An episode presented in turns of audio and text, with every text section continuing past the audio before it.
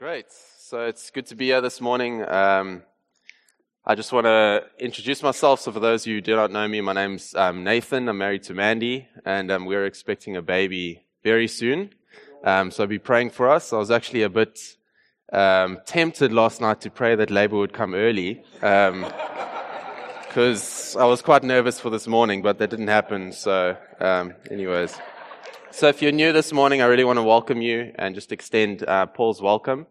And um, if you, are actually joining us this morning in a series that we're doing through Ezra Nehemiah, um, so just before we jump into it, I want to quickly uh, just locate us in the story.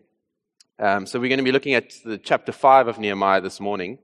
Um, but just briefly, uh, we looked at chapter one and we saw Nehemiah's his heart was filled with a with a sense of like a holy discontent uh, that Paul was speaking about, um, and we see that he was taken into this kind of holy discontent was a result of seeing the ruin um, that Jerusalem was in, and through prayer and the sovereign hand of God, um, the king at that time, King Artaxerxes, sends him out uh, back to Jerusalem to rebuild the walls. And it's important to remember that actually this king was a pagan king. He wasn't a God fearing king, and yet God um, transforms his heart and, and calls him to do that. So then we looked at uh, chapter 2 and we see how God, in fact, starts to prepare the hearts of the people for this rebuilding work. And um, Nehemiah prepares them for that. And chapter 3, we see that the building work has begun. And there's different people groups and different families that are building different sections um, of the wall.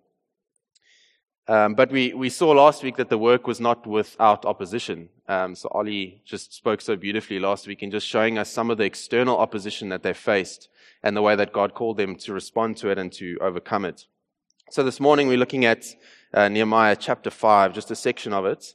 And we'll see how there's a bit of a shift. I think when you start, you move into Nehemiah 5, you expect to see, okay, wow, the, the, the wall's growing and things are happening. But in fact, what we see is that this external opposition changes to an internal one. And we find out quite quickly that the walls that they were building, um, these bricks and stone and mortar, don't really help them um, against this internal conflict. And we see that this uh, internal injustice that they face may perhaps be one of the hardest challenges um, that they face. So before we dive into the text, um, so my uh, uh, sermon this morning is entitled Confronting Injustice. So we're going to see how uh, injustices were confronted in this text, but I want to briefly define for us justice. Um, so what is justice? Briefly put, justice is the way things ought to be. It is when reality matches God's plan and intentions for a community or group of relationships. Um, many of you, you will know Martin Luther King. Um, he defines justice as love creating love correcting everything that revolts against love. Gideon Strauss, a Christian philosopher, uh, defines justice in the following way when all God's creatures received what is, receive what is due to them and contributes out of their own uniqueness to our common existence. I really love just looking at that quote, just the second part, where as he speaks about this uniqueness that each of each individual brings, and that that uniqueness um, can come and contribute to our common existence. So, quite obviously, defining justice is more complex um, than what I've, I've brought to us this morning, but I really want to ask us that the, for, for the purpose of this talk, purpose of this talk, of this talk um, that we'll kind of hone in a little bit on this brief definition. And for those of you who have been in Eugene for a while, you will know that we don't take justice lightly. Um, we've spent quite a bit of time, even last year, as we launched Surf Stellenbosch. We did a series through justice, looking at um, what the Bible teaches about justice and how our hearts should be there. Even earlier this, in, in this year, we did a series just in our life groups um, looking at a heart for social justice.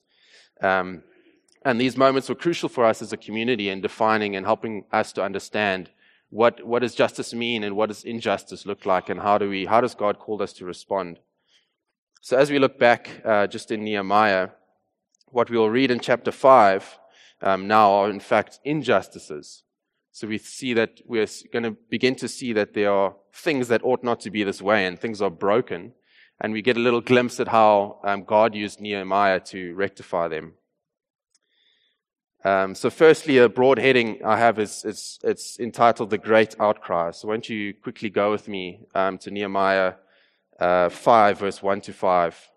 So, I'm going to read quite quickly. Um, I hope you knew this morning that you were going to be in Nehemiah, so it shouldn't be such a challenge. Um, but it is up on the screen for us. So I'm just going to read from verse, uh, chapter 5, verse 1. Now there arose a great outcry of the people and their wives against their Jewish brothers.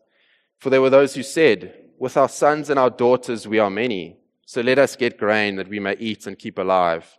There were also those who said, We are mortgaging our fields, our vineyards, and our houses to get grain because of the famine. And there were those who said, We have borrowed money for the king's taxes on our fields and our vineyards. Now our flesh is as the flesh of our brothers, and our children are as their children. Yet we are forcing our sons and our daughters to be slaves, and some of our daughters have already been enslaved. But it is not in our power to help it, for other men have our fields and our vineyards. So it's quite clear to see in this passage that we find a series of injustices, and um, these injustices happened about 2,400 years ago. Um, but yet, upon reflection, it's quite clear to see that they speak volumes to the injustices that we say that we um, see around us in our, in our very own communities and in our country. Um, you cannot help but see the oppression faced by the poor in South Africa depicted um, in the oppression faced by the poor in Israel. So if we look a bit deeper at verse 1, firstly, we see this great outcry. Um, and it was interesting in just reading into this that the language used here for outcry is the same um, word used in Exodus 2, verse 23, when the Israelites um, raise an outcry to God because of the oppression of the Egyptians. Um, and it's quite significant as well to note that the, this term outcry and the Hebrew term for this word outcry is the specific type, type of outcry that God hears. So, why such a great outcry? What is really happening here? Um, what are these people responding to? So, we see that the level of this outcry is that that even reaches Nehemiah, it reaches the ear of the governor. So, we see uh, families are made desperate by hunger, um, so they can't even afford the basic needs of, of food just for their families. And to get this, they're actually forced to take loans out um, from their brothers, and their brothers are exacting interest on, their, on these loans. And this begins to just push them deeper into cycles of poverty. So there's a systemic um, issue where the rich are exploiting the poor. And I want us just to go back to verse 5 as we kind of get a glimpse of the extent of this justice. So we see that these poor families are having to sell their children into slavery. So even just to get food, they're having to sell their children into slavery. And remember, this is to their own brothers, to their own Jewish brothers. And in reading this, I couldn't imagine what that must be like. You know, imagine not having money for food, and, and the only way that you can repay the loans that you've taken out to get that is by sending your own children into slavery. And in desperation, these families cry out, Our children are as good as those of the nobles, but we are powerless. Our fields and vineyards belong to others. And I was really humbled when I read that because it was reminded me a, a lot of the outcry that we hear in South Africa um, where poorer families are kind of wrapped into and trapped by cycles of poverty, and yet most of the time they must be thinking to themselves, why is this happening to us? You know, our sons and our children are just the same as the others, and yet we face this. So, what outcries have we heard in our country, and what reaches our ears? I just want to suggest um, just a few for us. Firstly, there are systemic injustices. So we know that um, the law of apartheid has been removed, but tragically, the relational, structural, um, political, and financial effects of it are, are still run deeply through our society. And there are daily insults to human dignity that, um, when I'm honest, myself as a white South African am so often unaware of. Even just think about the Rhodes Must Fall movement. What about access to opportunity? Um, free and fair access to basic opportunities such as education, employment, and social integration. What about race and class relations? Um, racial and racial frustrations in our country are rife, and this leads to a great to a greater anger and a great angst. What about not being welcome into the country? Um, even in our own own community, in One Hope, we experience this, where many foreign nationals, having fled their own countries, um, are not welcomed into South Africa and oftentimes are, in fact, um, experience uh, violent xenophobic attacks. Think about uh, corruption, or even um, what about the injustices that women face in the workplace, um, where they, they are too often undervalued and undermined. I think for me, one of the clearest parallels to this text um, is inequality and cycles of, po- of poverty. South Africa is one of the most disparate nations um, in the world when it comes to the size of the gap between the rich and the poor. This is an injustice. This is not the way that things should be. And many of the, the protests that we see in our country are birthed from this deep um, emotional response to these facts and to um, slow change, change that never seems to happen. I want to challenge us this morning. Can we see beneath um, the, let's take service delivery protests, the outcry? Can we see beneath? Can we see the heart? Oftentimes, um, we perhaps maybe don't like the expression, so we disregard it. And I really want to challenge us to look to the heart, to see the heart of fathers and mothers whose children have to travel great distances in very dangerous areas um, just to go to the bathroom. So we see here there's a systemic poverty um, which traps and enslaves many South Africans, which sadly, due to our history, are predominantly people of color. Can we see the clear parallel here between the text in Nehemiah and what's experienced by the poor in our country, where people are locked into cycles of poverty and have no way of getting them out. You hear the, the families cry where they say, we have, we have no power of getting our children out.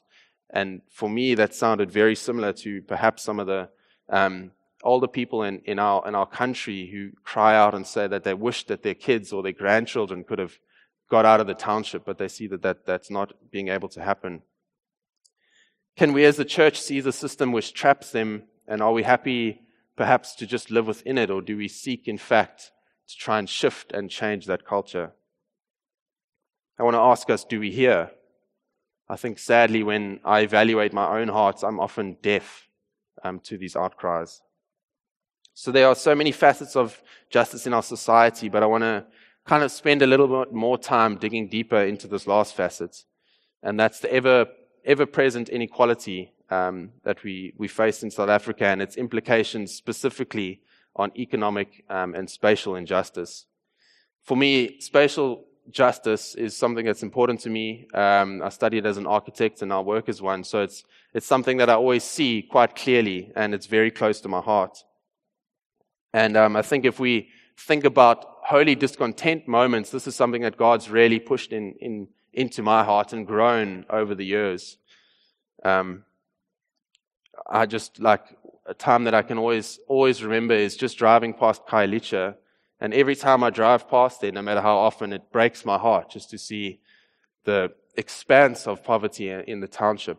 Um, and just the feeling that people can't get out of there. And it's, for me, it's like, Father God, it should not be this way. Something has to change. So I'd like to dig a little bit deeper here. Firstly, just to um, sketch for us a level of inequality that perhaps we haven't seen before. And secondly, to inspire and urge us um, to respond to the injustices that we, that we face in, in our specific fears. So I'm going to do this specifically through a visual um, essay. So this is going to look at glimpses of our country um, and looking at the vivid display of inequality that we find within them. So many of these images that we will see um, were taken by an anthropologist called Johnny Miller. And he created a very interesting work that I'd, I encourage you to go and look at. It's called Unequal Scenes. And commenting on this work, um, he writes, Looking straight down from a height of several hundred meters, incredible scenes of inequality emerge. Some communities have been expressly designed with separation in mind, and some have grown more or less organically. During apartheid, segregation of urban spaces was instituted as policy. Roads, rivers, buffer zones of empty land and other barriers were constructed and modified to keep people separate. 22 years after the end of apartheid, many of these barriers and the inequalities that they have engendered still exist.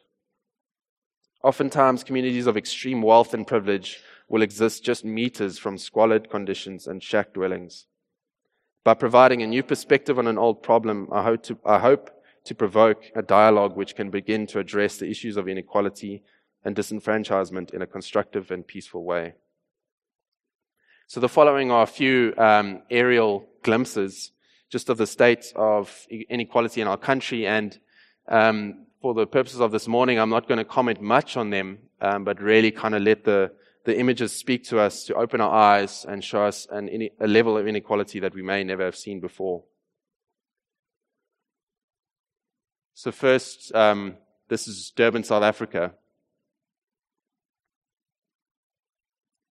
Next, we see um, Imizamo Yethu. This is a, a township in Hout Bay. This is in our own city in Cape Town.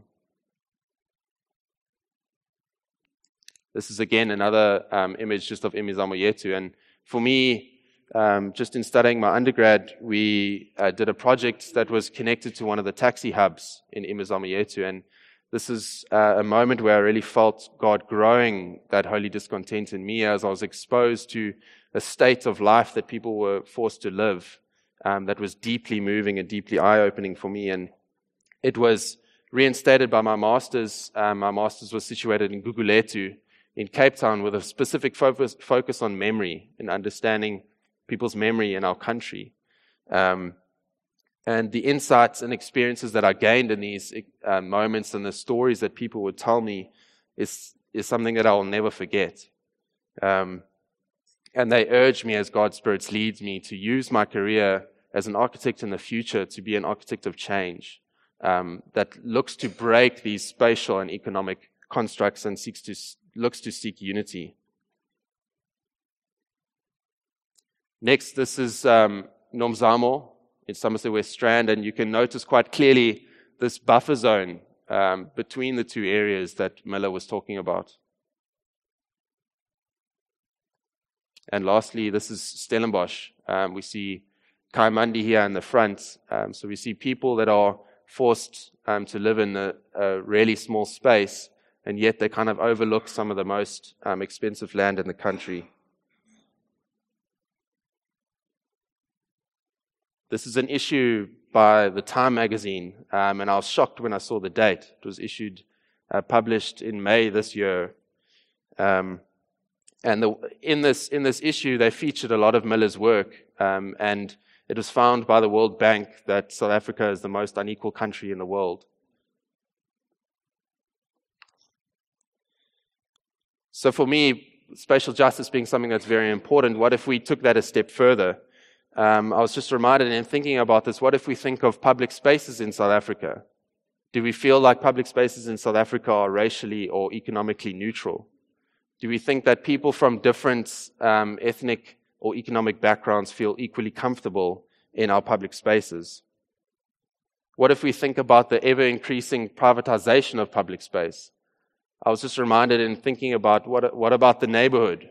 that used to be the neighborhood um, and the public parks and the public streets that, in, that was free for anyone to move in. But this is um, too often becoming replaced with uh, the gated community or the complex.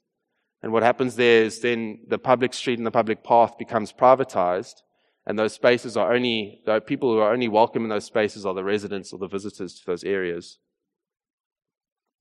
So I just want to ask us do we feel like those types of things help push and pursue inequality in our country, or perhaps begin to kind of subtly reinstate segregation? And I mentioned this, I'm not specifically pointing um, only at those kind of spatial injustices, but for me, this is something very close to my heart. So I hope that as you hear me, you can begin to translate these ideas into your own sphere um, and where you work and where you live. So I merely mention these to probe our thoughts and broaden our vision. Do we understand the implications um, that our lives have, even with where we choose to live and who we choose to surround ourselves with? So we can go on and on with these outcries. And um, I think when I'm honest, I can often feel quite immobilized just by the expanse and the, the complexity and the size of the issue um, that we face in South Africa. But I think, and when we look at the text, I think Nehemiah quite easily could have done that. As governor, he kind of could have just um, block, shut his door and, and left them um, to their own peril. But we are so glad that he didn't do that because as he chose to respond, his willingness to listen to the voices of the people opened up a beautiful opportunity to, for God to work in and through him. So before we go further, I just want to take a moment um, to acknowledge that many of the issues of justice when we're looking at South Africa are linked to or rooted in race um, because of our history. And for the purpose of this talk, I want to focus more generally on justice, of which racial um, justice or racial injustice is probably the most important part. Um, but I want to look this morning rather at justice as part of a Christ follower's life, um, no matter what their ethnicity. So the history of our country has led us to be so divided and in a way so alien to one another that we really struggle to see pains um, in the other and the other groups of people. And we become immune in a way to their outcries. We somehow sympathize with people that are similar to us, who like us or who are like us, and we tend to prioritize their outcries over others.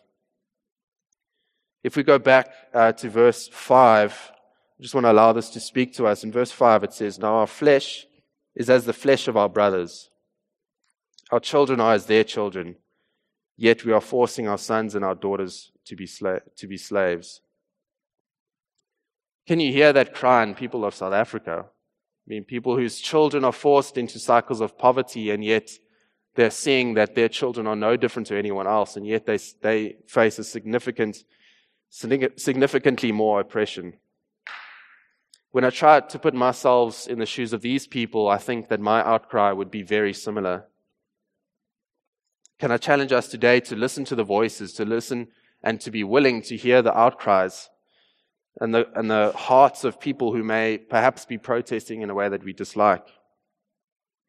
Can I ask you to hear the real outcry that when you see a, a violent, um, service delivery protest, that you can hear the father and mother's hearts who wish that there would be a day that their kids wouldn't have to travel in these dangerous areas just to go to the bathroom.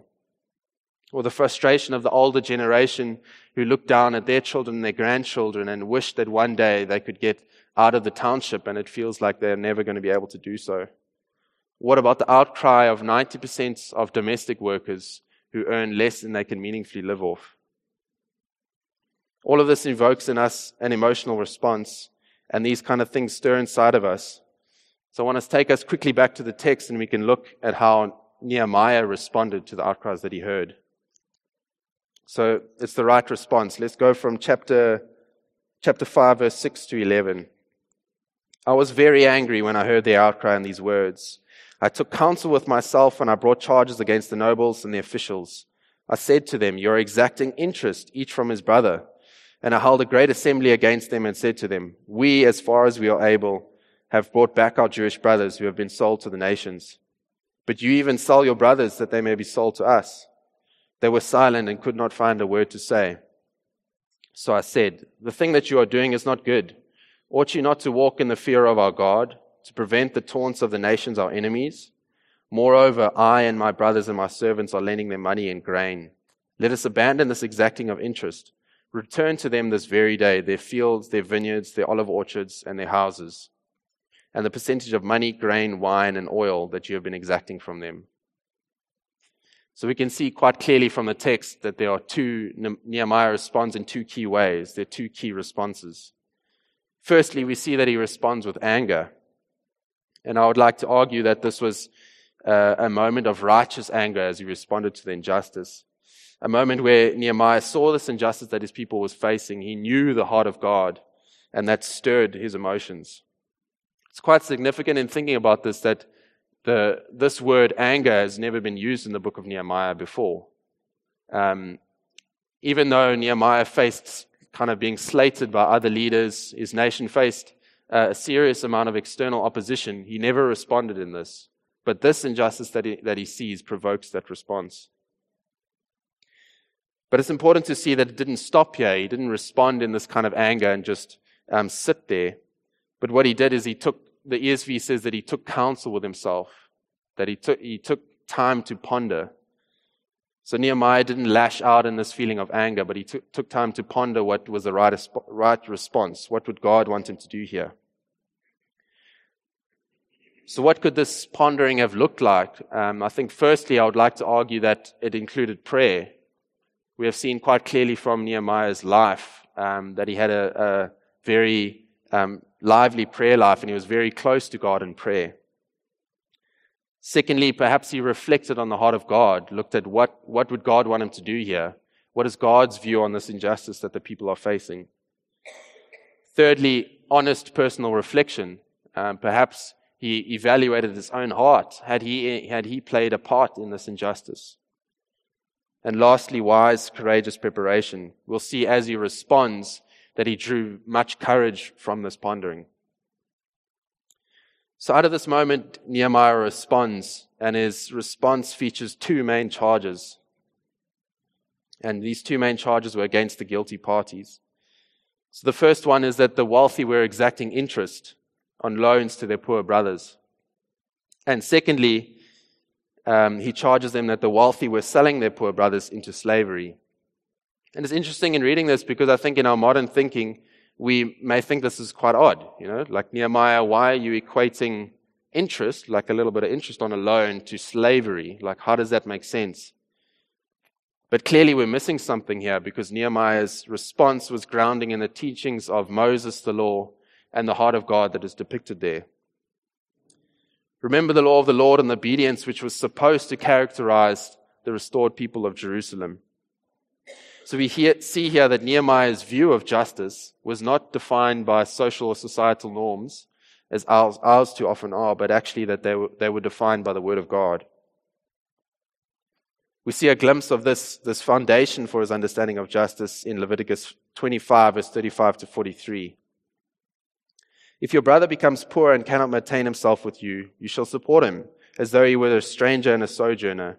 He shall live with you. Take no interest from him or profit, but fear your God, that your brother may live beside you.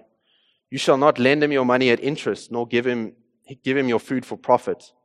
I am the Lord your God, who brought you out of the land of Egypt to give you the land of Canaan, and to be your God. If your brother becomes poor beside you and sells himself to you, you shall not make him serve as a slave. He shall be with you as a hired worker and as a sojourner. He shall serve with you until the year of Jubilee. Then he shall go out from you, he and his children with him, and go back to his own clan and return to the possession of his fathers. For they are my servants, whom I brought out of the land of Egypt. They shall not be sold as slaves. You will not rule over him ruthlessly, but shall fear your God. It's quite clear as we read these two texts next to each other that there's a clear opposition in the description between the two. And this is, this is a glimpse of what justice looks like, and we see that uh, in Nehemiah 5, the Israelites are living in a way that is completely opposite to this. It's crucial to see that the root of their actions is that they didn't really know God. The text quite clearly identifies that they didn't really fear God as they were clearly called to. So we see here that their flawed view of God resulted in a flawed behavior towards one another. Let's look back at Nehemiah 5, verse 9. So I said, The thing that you are doing is not good. Ought you not to walk in the fear of our God to prevent the taunts of the nations, our enemy? So we see that this is the part that Nehemiah goes after. They do not fear God. That's their problem. The people do not truly fear God. They have no awe of his sovereignty, no respect of his power, no grasp of his heart, will, and the good works that he works for his people. There is no basis for them to truly love one another. As Christians, how we treat others is always determined by what we think about God. I want to just quickly identify, identify for us two great foundations, two great foundations for our understanding and our outworking of issues of justice. Firstly, um, we have the imago Dei, this idea of that all of humanity is created in the image of God. And secondly, we have the moral law. How is God instructed for us to live and treat one another? So, broadly or philosophically speaking, um, at a philosophical level, our view of justice, um, in this case, societal or social, needs to be driven by an understanding that all of humankind is made in the image of God. And because of this, we find that they have an inherent value and that all of humanity is then worthy of infinite dignity. But then we have to ask ourselves, how is this manifested? How do we live this out? And for this, we go um, to the second tablet of the law, which is the last six commandments. Um, and we look at how has God actually instructed us to live out this life. We see that Paul does this in Romans 13, where he's speaking about love he reiterates um, these commandments in that way.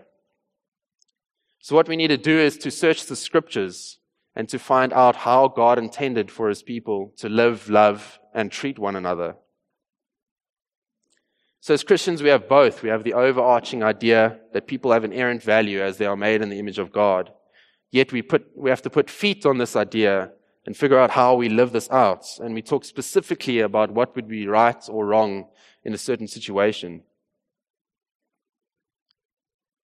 We see that issues of justice are always connected to issues of worship.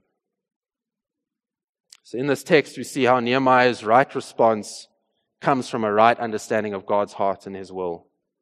It is clear to see that doctrine matters in deeds of mercy. A right understanding of God results in a right response to injustice. So, issues of justice are not socially or politically driven, they are faith driven. If we respond as God would have us to the injustices that we hear in South Africa, we cannot afford to bypass these important steps um, as we think this morning, we might not be a Nehemiah. And in, in fact, this text is not calling us to be a Nehemiah. Um, we don't have his influence, we don't have his position as governor, but that does not mean that God intends for us to respond to the injustices that we hear in our lives and our specific fears. So I want to encourage us to allow us to hear the, out, hear the outcries that, that we hear to move us towards a state of pondering before God what a right response will be and then to pursue justice in those areas with love and grace as we're founded in God's truth. So, what can we learn from Nehemiah's response? I think, firstly, as I've said now, that we, we should have a right understanding for God's heart. And the way that that right understanding will then filter into our view and our perspective on the injustices that we face. This will stir our hearts and cause us to pursue justice. Secondly, we should ponder a right response. What does justice look like in this situation and how do we get there? Thirdly, we should then act to stand up, speak up against the injustice and bring guidance as to how to bring justice in that situation. So there are many ways that we can do this, and some of them, um, as I'll share now, may in fact be closer to home than we think. To illustrate this, I want to tell you a quick story about um, Nigel Branken. So one day, Nigel's domestic worker um, came to him and asked him if, if she could have a day off because she needed to take her child to the dentist. So Nigel agreed and said that he would go with her. But upon evaluation, uh, the dentist realized that this child's teeth were rotten. So he proceeded to ask her, why, why hasn't your child been brushing her teeth? She responded that she had, in fact, no money to buy toothpaste or a toothbrush for her child. And this came as a serious shock to Nigel as he realized that he, in fact, was, he was responsible for paying her. So deeply moved, he went home and searched the scriptures on, on God's perspective for this. And one passage which stood out to him was Isaiah 58. Some of the context is found in verse 3, which says, You live with pleasures while you exploit your workers. The text, text goes on to highlight a few areas um, one of them is food, shelter, clothing, and basic needs. And Nigel, in reading this, suddenly realized that unless he paid, he was providing adequately for her in these areas, he was in fact exploiting his worker. This opened Nigel's eyes to the idea of living wage over minimum wage. And as his perspective was shifted um, through God's word, he chose to then begin to pay her a living wage. So I really want to encourage us this morning in the different spheres that we find ourselves in, in work and where we live, to open our ears to the outcries of our nation. I was reminded even of the, of the word sawubona, which we often think is, is merely to say hello, but in fact it means to say, I see you. And I found this really beautiful in thinking about that as we can live out that idea of sawubona and truly seeing one another, hearing one another, and responding to each other. Lastly, I want to look at grace, not justice. So, once you go with me to verse 14 to 19. Moreover, from the time that I was appointed to be their governor in the land of Judah, from the 20th year to the 30, to the 32nd year of Artaxerxes the king, 12 years neither I nor my brothers ate the food allowance of the governor. The former governors who were before me laid heavy burdens on the people and took from them their daily ration, 40 shekels of silver. Even their servants lorded it over the people, but I did not do so because of the fear of God. I also persevered in the work on this wall, and we acquired no land. Nor my servants were gathered there for the work. Moreover, there were at my table 150 men, Jews and officials, besides those who came to us from the nations that were around us. Now, what was prepared at my expense for each day was an ox and six choice sheep and birds, and every ten days all kinds of wine in abundance. Yet for all this, I did not demand the food allowance of the governor, because the service was too heavy on this people. Remember me for my good, O my God, all that I have done for this people. So we see quite clearly here that Nehemiah, in fact, didn't pursue what was just in that situation. He actually pursued what was gracious. While it would have been just for him to have received this food allowance, he chose to take it out of his own allowance. And not only for himself, but for some 150 other men. So Nehemiah took justice a step further. He looked past what was just and looked to what was gracious. I was reminded in reading this, uh, this reading about this, a hymn written by a man called Ntsikana. And some of you may have heard me uh, mention it before. But this was written during a period where hostility between the Xhosa and the Afrikaners um, was probably at its highest. And Ntsikana wrote this hymn to the God who rules um, the heavens and who rules the heavens. So I just want to invite Lunga. He's going to read this for us quickly.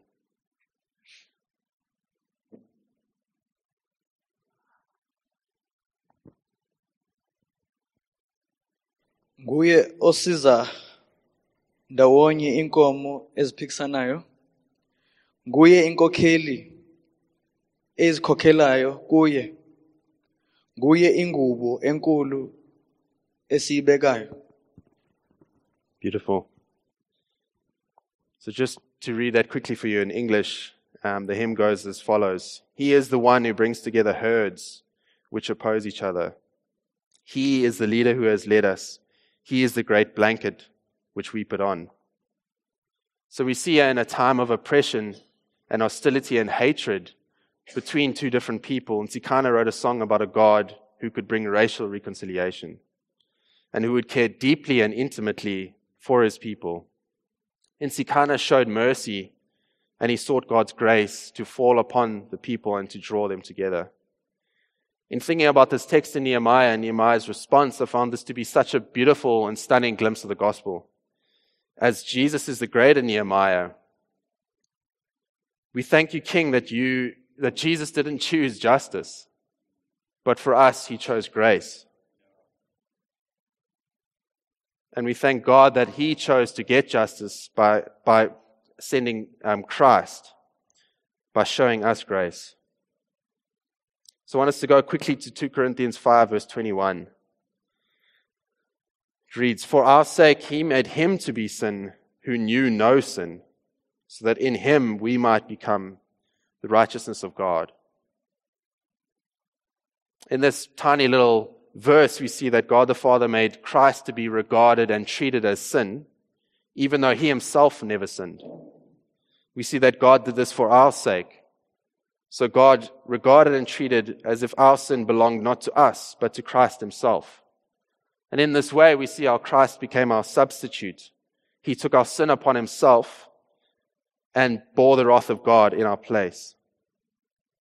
This is taken further in the second part, um, where it reads, so that in him we might become the righteousness of God.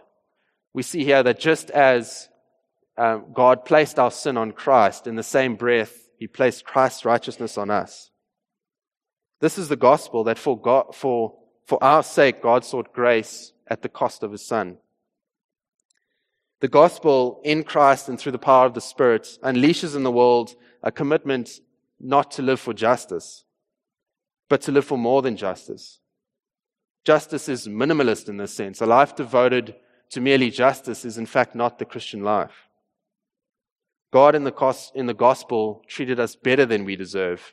That is not justice. We don't get justice in the gospel. God got justice in the gospel as he showed us grace.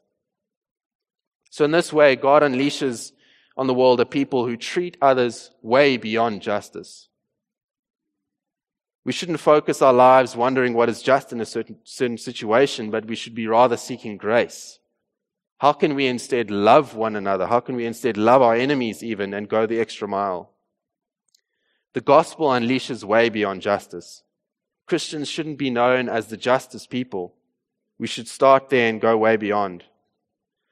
Christ will be known in the culture when we treat people better than they deserve, not as they deserve. Just as Christ chose to be treated as we deserved so that we could be treated as only he deserved. Can I pray for us quickly?